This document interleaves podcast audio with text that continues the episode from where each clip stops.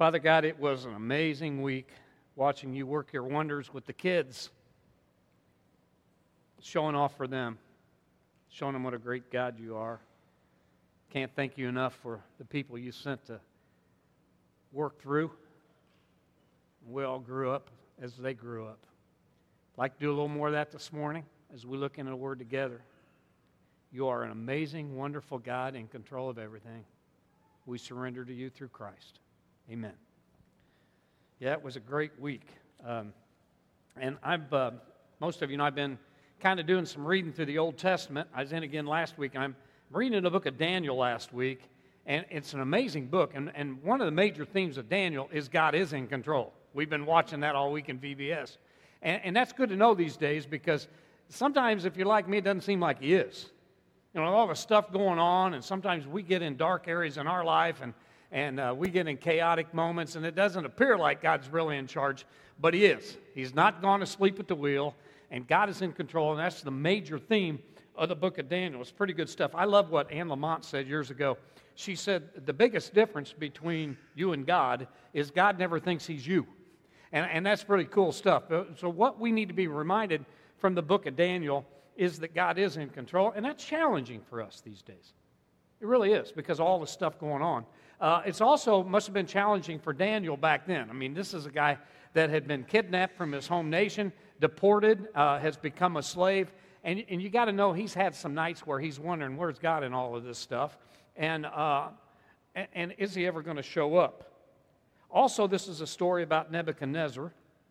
He's a, uh, one of the most powerful kings ever in history. Um, he didn't have any room for God at all in his life, unlike Daniel. In fact, Scott Scroggins, Scroggs wrote a piece on this thing uh, called Only God is God. And this is about eight years ago, and I want to share this with you. This is amazing. He says Nebuchadnezzar was a powerful king, a quiet, quiet brutal military dictator. But all that aside, he said, let's not pretend that he didn't have a life and a lifestyle that most of us would envy. Nebuchadnezzar is the CEO, a successful entrepreneur, an elite statesman of his day. He drives a six figure car, wears a hand tailored suit, lives in a Hollywood mansion, mingles with celebrities. He's followed after by paparazzi. He's on the cover of Time, People, and Inside Babylon. Women want to be with him, men just want to be him. And he's the man of the day. And you follow through the story, and that's the truth. But, but I'm thinking, if we were honest this morning, as we thumb through stories like this, and you guys listen to me preach on Sunday morning, and we come across a character like Daniel, it's easy for us to applaud him because he's got so much courage and he did what God told him to do. But if we were honest, I mean brutally honest, it's really Nebuchadnezzar and his lifestyle that you and I are chasing Monday through Friday. Am I right?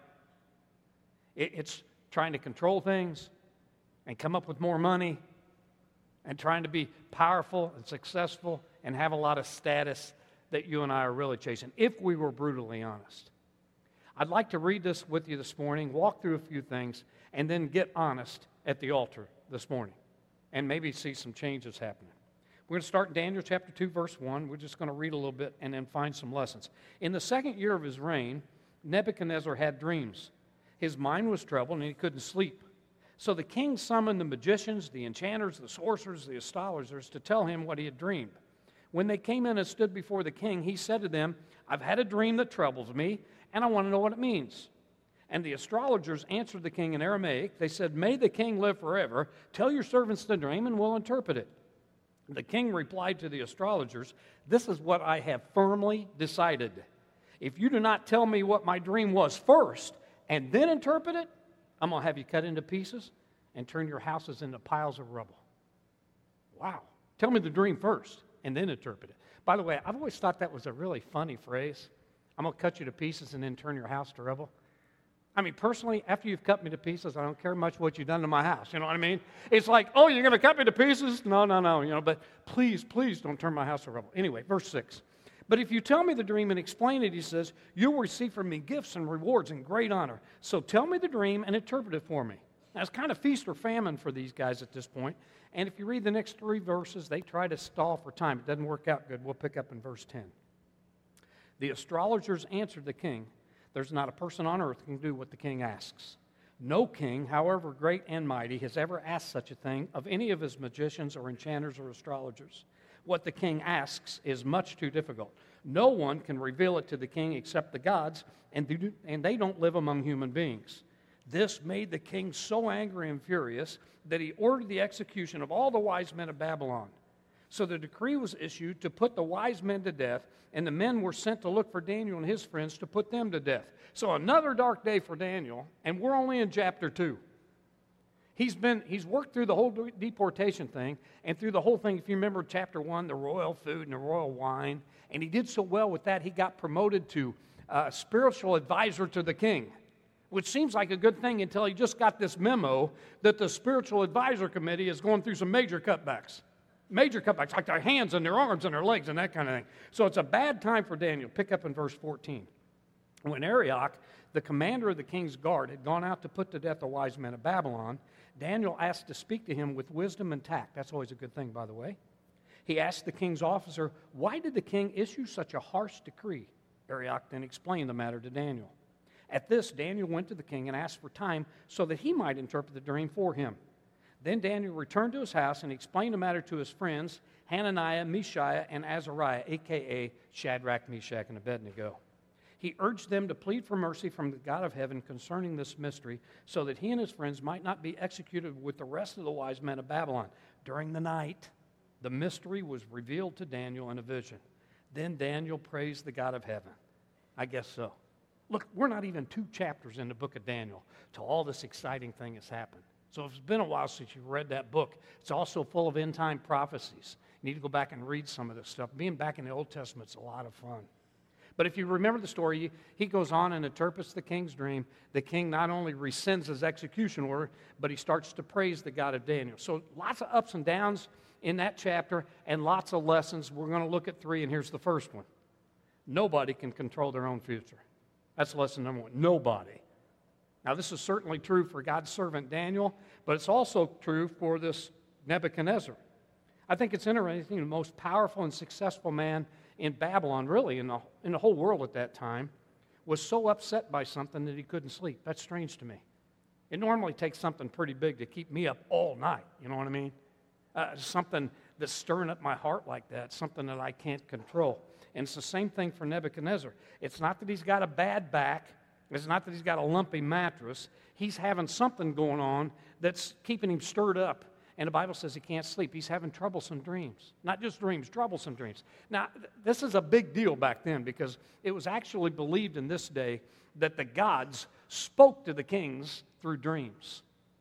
By the way, do you, you know the Bible says in the last days our men will see visions and dream dreams?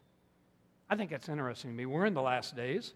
We have been since the resurrection. I don't know how many last days we've got left, but that's always been kind of interesting to me. It's never worked for me. The only thing I've dreamed about is donuts and dogs and ice cream and stuff. But anyway, it's very interesting. Anyway, it's very important for Nebuchadnezzar that he finds out what this dream is because it's so significant, even if he doesn't like what it says. And so he pushes and pushes.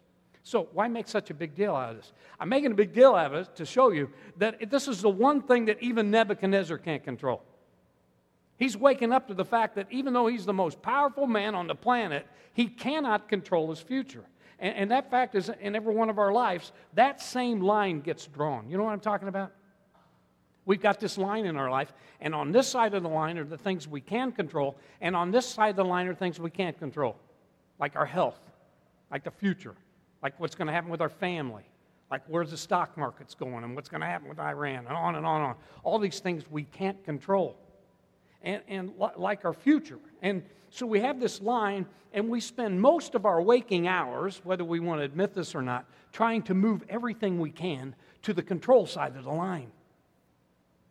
That's what keeps us up at night. That's what motivates us. We want to move things over to here so we can control them. And we try all kinds of things to get that done. We talk about them every week in the pulpit. Uh, we try money. Somehow we think money, if we have more money, we control more things. It looks that way, but it doesn't work. When I was about, I don't know, about 20 years old, a friend of mine and I were working at uh, Sears at Lafayette Square in the tool department, and this company came to recruit us. And they said, We're up and coming, man. We are, we're exploding. In fact, things are going so quickly that our uh, division managers and a couple of our CEOs are in their late 20s and early 30s. And you need to get in on this company at the ground floor because we're going places. Well, we talked it over and thought about it, and we didn't really like what they did, and we weren't really, expro- eh, eh, we weren't really convinced they were going to explode, and so we said no. The company was, was Wendy's Hamburgers, and, and, they have done pretty good. And, and, you know, I thought through the years uh, several times eh, what might have happened had I made a different decision then. I, I mean, I might have made a lot of money. I don't know. I could have shared it with you. So maybe I let us both down. I don't know. But here's the truth even if I had made a lot of money and maybe even become a CEO, even at this point in my life, if I'd been eating a lot of hamburgers, I still couldn't have moved anything over the line into things I control. money looks like it will do that, but it's a lie. It won't work. another thing we do sometimes to try to control things is image and, and our appearance and our status. We think sometimes if we think we got things under control and we act like we got things under control, maybe we do have things under control. It's our image. That's why we say image is everything. And yet, here's Nebuchadnezzar, as all the image he could ever want, and then some. He still wakes up in the middle of the night when nobody's around and realizes that all the status he has can't move that line at all. All of his image can't do one thing to move things on the control side. He won't us either. And, and we try other things besides money and status. We try manipulation. If we can just do something to manipulate the situation, maybe lie a little bit or fudge the truth a little bit, if we can manipulate people a little bit, we can get our own way.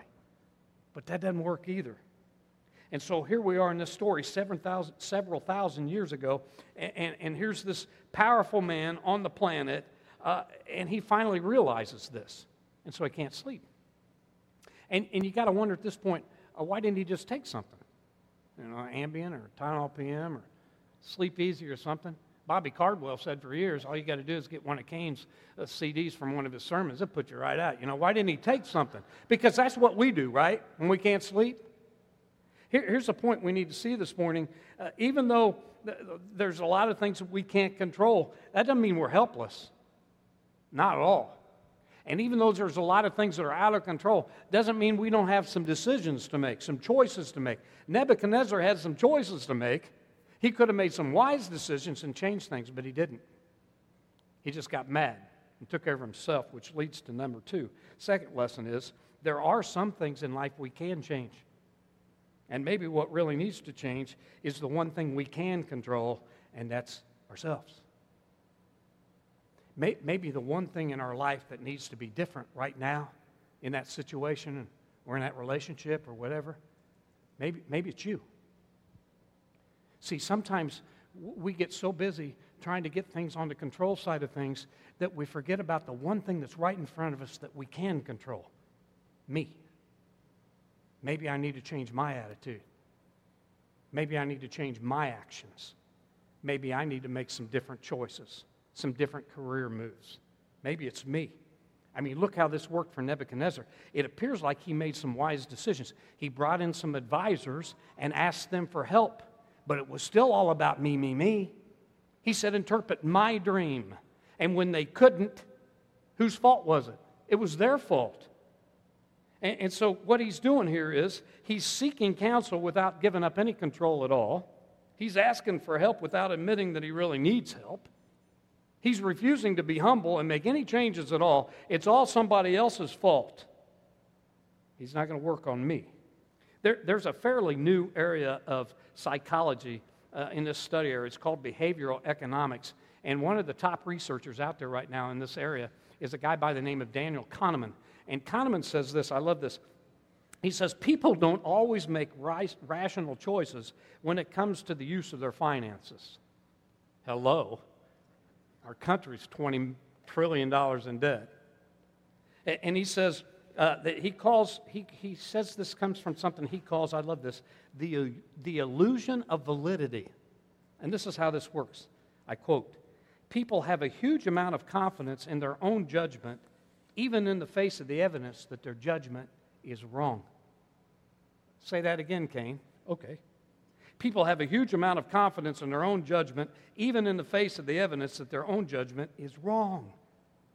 I'm telling you, you read some of this research and you come to know pretty quickly that they've wasted a lot of money paying a lot of people, some Nobel Prize people money, to research something that I could have told them straight up. People make dumb choices. In fact, all they'd had to do was follow me around a few days, and I could have shown them this for nothing. I'll tell you something else you read, uh, realize when you, when you see this research on paper, and that is this you and I can pick out bad choices ever people, ever people make really quickly. You make a dumb choice, and I'm all over it, man. I can see that very quickly. But it's a little harder to see my dumb choices. I'm kind of blind to that. You know, when it's my wisdom and my bad choices and my bad decisions, I'm not so good at seeing that. So that's because most of the time I just assume I know best. And old Jimmy I ought to take care of old Jimmy because old Jimmy's normally right. You know what I mean? If I'm not careful, I come just like Nebuchadnezzar. And when I start asking for advice, what I'm really asking for is some compassion and some encouragement and some validity and maybe even a hug. What I'm not asking for, if I'm being honest now, is for somebody to look me in the face and lovingly say, You're wrong this time. You're wrong this time. It's you. You know, we've joked for years that we don't fight at the Kane house. We don't have time. We're always on the floor doing devotions and singing praise hymns and stuff, okay? And of course, that's a joke. We do fight at our house, but I'm telling you, we don't fight much. We really haven't. But we have had some fights, and some have been some humdingers, I'm telling you. And several years ago, Craig Jackson was still here, and, and we had a humdinger. And I came into work Monday morning, and I was still lit up, man. And, and I was just tying into everybody. I was, I was complaining about how Ash, Ashley had reacted, and Andrea, and Amy, and you and even one of the dogs, man, I was mad at everybody. And Craig listened to me because him and I are very close. And then finally he interrupted me and he said, Jimmy, I got to tell you something. The one common denominator in all these stories is you. Maybe you ought to start back over tell these stories and this time talk about you. And I said, Shut your fat face, you're fired. No, I, I, I didn't say that, but I felt like saying it. I got very defensive because, see, I, I, now we're talking about me. I was real comfortable when I was talking about them and all their problems because it's always other people's problems, right? It's not mine. But Craig was right. This time it was me.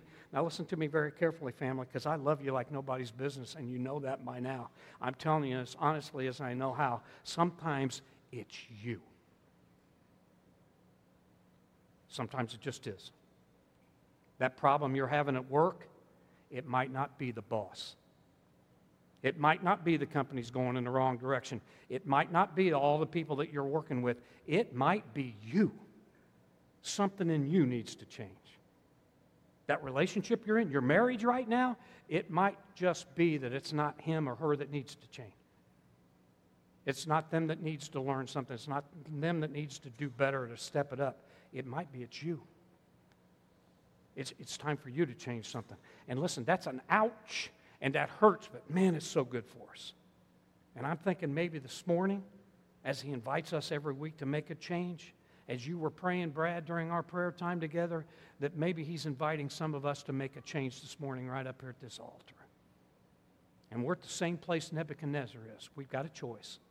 He's not going to smote you. You can decide what you want to do.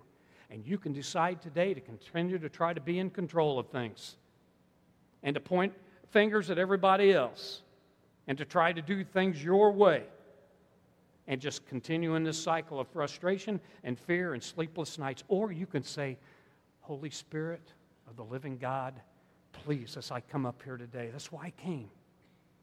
Touch me and change me. Show me what needs to be different in me, in my marriage, in my character, in my work. And let's make some changes, which leads to number three. I love this. There is a life changing, eternity shaping power that comes to each of us when we surrender to Jesus Christ. So, number three is you and I actually gain control when we surrender. Such a paradox. So much power in that. That's what we were teaching the kids all week in VBS. It's not through our control or our power or our strength, it's through our weaknesses and our submission and our total surrender to God that we get powerful. I mean, you think about Nebuchadnezzar and Daniel. Who had the power? Nebuchadnezzar did. He made the decrees, he made the laws, he decided who lived and died. What did Daniel do? He just got on his knees and prayed to the God of mercy. Well, which person changed the course of history? It was Daniel. He said, Lord, you make the change. I surrender to you. Now, listen, I'm not telling you this is easy because it's not easy. Daniel's looking at possible execution, as in death, okay?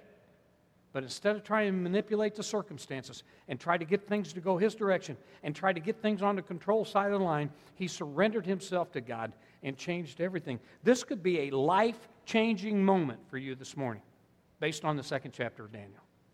I mean, you think about it where did Jesus get his power? Because I tell you, he, he, he, had a lot of power. He, he fed 5,000 people, plus women and children. He walked on water. He raised the dead. He healed, I don't know how many people. Where did he get his power? He didn't get it from his skill set, he didn't get it from his status or his successes. He got his power from total surrender to the God of the universe, whom he called Father. Think about it. What was the most powerful moment in the life of Jesus Christ on this planet? It wasn't the tomb, it wasn't the cross. It wasn't feeding 5,000 people or walking on water. The most powerful moment in the life of Jesus Christ on this planet happened in the Garden of Gethsemane when he gave up the temptation to control the future and said, Lord, I surrender completely to your will. Whatever you say, your will be done. What a life changing, eternity changing power that is yours. And it is yours today if you want it. I don't know if it's your marriage, your career, your character, your finances. But it's my guess there's something in your life right now that you're holding on to pretty tightly.